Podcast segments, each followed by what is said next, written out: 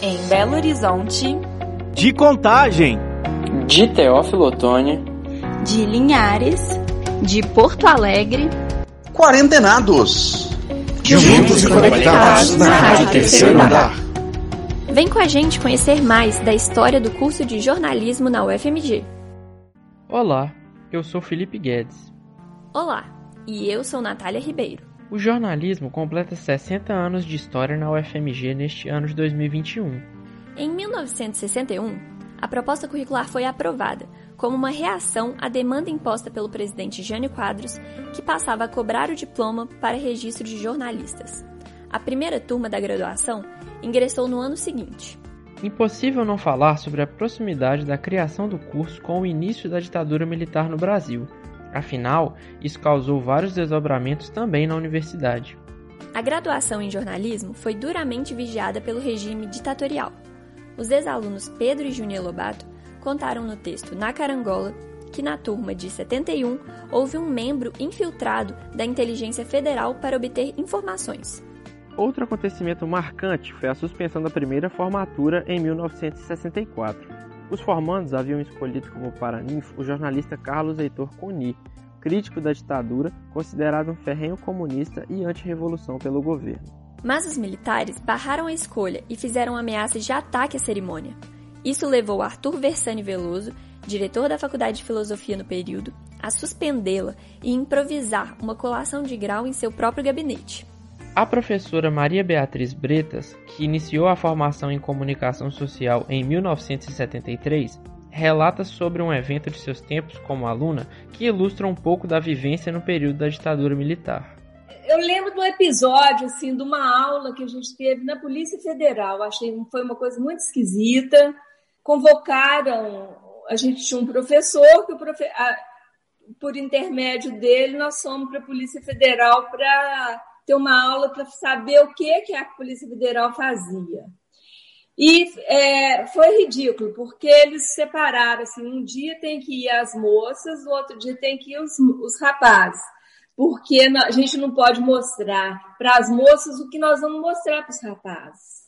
Chegou lá, assim, o que eu senti foi uma palhaçada. Aí que eu vi, nossa, trem armado. É, mas aí é que eu vi que eles queriam era que os colegas delatassem quem fazia a revista. Os anos mais intensos da ditadura no país coincidiram com diversas mudanças na grade curricular. Em 1969, o curso de jornalismo foi reformulado para comunicação social. A mudança permitiu uma formação polivalente, capacitando os alunos simultaneamente em RP, jornalismo e publicidade. Em 1975, a graduação foi reorganizada novamente e as três esferas, jornalismo, publicidade e propaganda e relações públicas, passaram a ser ofertadas como habilitações distintas, até que uma nova e provocante proposta surgisse. A professora Vera França fazia parte do corpo docente que ingressou no Departamento de Comunicação Social no início da década de 80. Somadas a ela, Maria Séries e Vanessa Padrão foram outras duas que chegaram ao UFMG para mudar o curso. Vera nos fala sobre a reforma curricular desse período, a mais polêmica da trajetória do jornalismo na Fafiche e um legado fortemente marcado pela atuação feminina. Aliás, quando nós entramos, essa coisa na década de, de 80, houve um enfrentamento político para fazer essa mudança, houve um enfrentamento político bem intenso, e, aí, nesse, nesse enfrentamento que nós tivemos para a mudança de currículo, Uh, quer dizer, quem era, assim, uh, assim era um, grupo de mulheres que estavam sustentando a mudança curricular. E a, a turma mais antiga, né, que eram os, os, colegas, os colegas jornalistas, era predominantemente masculina. Mas o, não era um racha de homem contra mulheres. O que se colocava, né, permaneceu por muito tempo, foi uma dicotomia eh, teoria versus prática. A professora Bia Bretas comentou também sobre a chegada dessas professoras no departamento.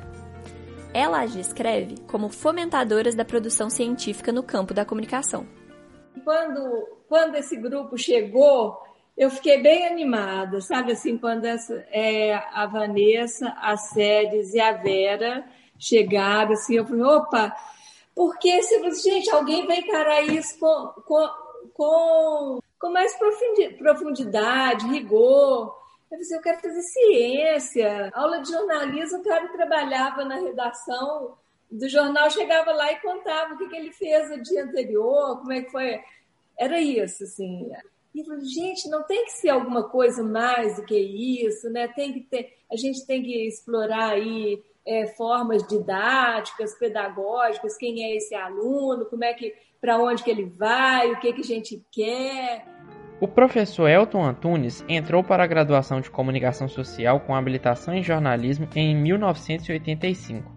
Ele relatou sua experiência como aluno de uma turma que viveu o embate para a mudança na grade curricular e que estreou sua implementação pedagógica. Como aluno da primeira turma desse currículo novo, a gente começou a ver dentro do curso várias coisas que até então não existiam. Essa proposta mesmo pedagógica, ela foi desenvolvida, foi concebida por um conjunto de professoras e professores, né, que eram mais recentes na universidade. A área da comunicação tradicionalmente sempre foi muito marcada pela atuação dos profissionais que atuavam no mercado. Nessa época começa a se fortalecer na comunicação aquelas pessoas que se tornam professores e que, mesmo tendo trajetórias profissionais, passam a ter uma experiência pedagógica, uma experiência do ensino. Então, eles concebiam a formação de uma forma distinta. Né? Isso gerou conflito. É, não, era, não era só questão de homens contra as mulheres, mas boa parte dessas, desses novos professores eram mulheres. Então, acho que criou também esse um pouco esse, esse estigma. Elton é docente na UFMG desde 1997 ele falou também sobre uma das maiores dificuldades que a comunicação social já passou, quando no final dos anos 90 o governo não renovou as vagas para professores efetivos. Nesse período, o departamento respondia por mais de 80% das disciplinas ofertadas. O governo, nesse período, final dos anos 90 início dos anos 2000, ele estrangulou as universidades públicas de uma forma geral. Assim, ele cerceou, ele diminuiu, ele impediu a abertura de novas vagas contenção de despesas, por políticas específicas. Teve toda uma discussão sobre, inclusive, é, privatizar a universidade pública, cobrar mensalidade, etc. Então ficou represado o número de professores, não poderiam ser contratados, não poderia se abrir concurso para novos professores.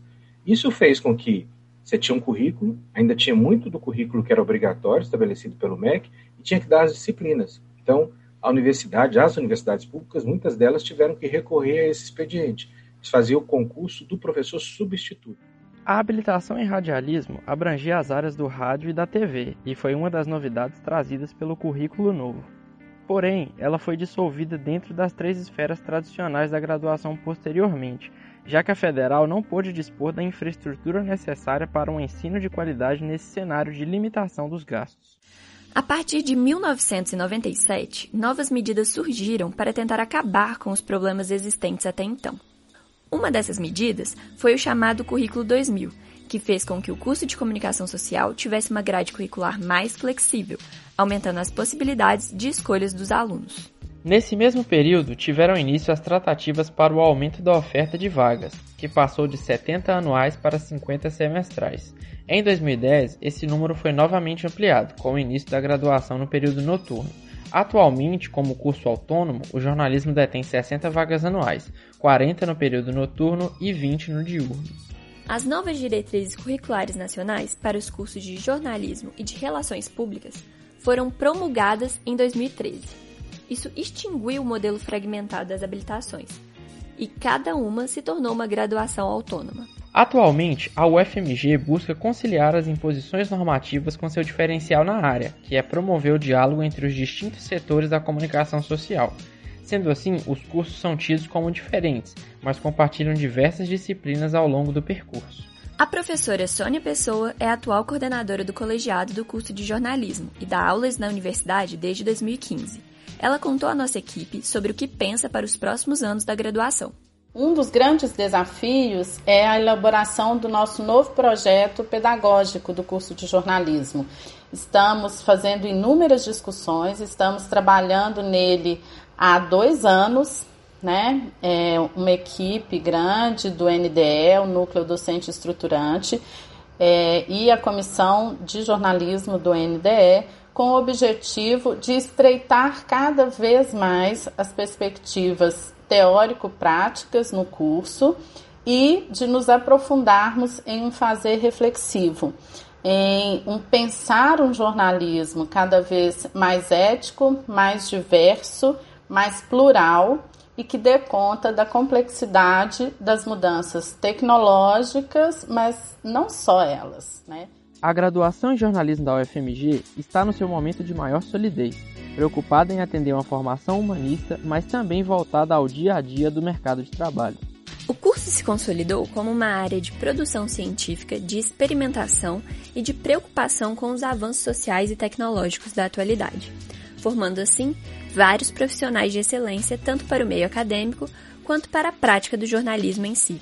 A jornalista Isabelle Moraes, ex-aluna da Fafiche e primeira mulher a narrar uma partida de futebol nas ondas do Rádio Mineiro em 2017, é um exemplo de destaque entre outros muitos da área que se formaram na UFMG. Ela nos conta sobre sua experiência como narradora e a importância desse movimento de expansão da narração feminina nas coberturas esportivas. Falar um pouco da narração, gente, foi um passo super importante na minha carreira, né? Eu acho que quando eu narrei pela primeira vez em 2017, eu não tinha referências e hoje é esse o movimento que a gente tenta criar, que é gerar referências na narração, é mostrar para meninas, para mulheres que elas podem acreditar nisso. Outro dia viralizou o vídeo de uma garota do Rio Grande do Sul de 4 anos narrando um jogo do Internacional, fiquei super emocionada. Vou mostrar que essas meninas podem acreditar que elas podem narrar. Se ela não narrar no futuro, tudo bem. Mas é saber que pode narrar, né? E é um movimento muito interessante também. Hoje eu tô na TV aberta, na Band, que é muito expressivo para mim. Eu tenho amigas em TV fechada, em rádios, streaming. Eu acho que o momento da narração de mulheres é muito especial e eu fico super feliz de poder dividir isso com vocês. Como vocês puderam perceber, a história do curso de jornalismo é repleta de mulheres fortes, ocupando os espaços de destaque dentro e fora da faculdade. Mais sobre o protagonismo feminino na Fafiche, você confere no nosso próximo episódio. Obrigada e até mais! Esse episódio teve a participação de Natália Ribeiro, aluna do oitavo período de jornalismo como roteirista, e Felipe Guedes, aluno do terceiro período de jornalismo como repórter. A Rádio Terceiro Andar é um projeto de extensão coordenado pela professora Sônia Pessoa.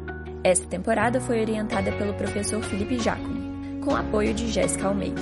Nesse episódio, contamos com a participação especial na nossa vinheta do radialista Eustáquio Ramos. Fique com a gente, acompanhe os nossos próximos episódios e nos sigam nas redes sociais. Rádio Terceiro Andar pelo Facebook e Instagram.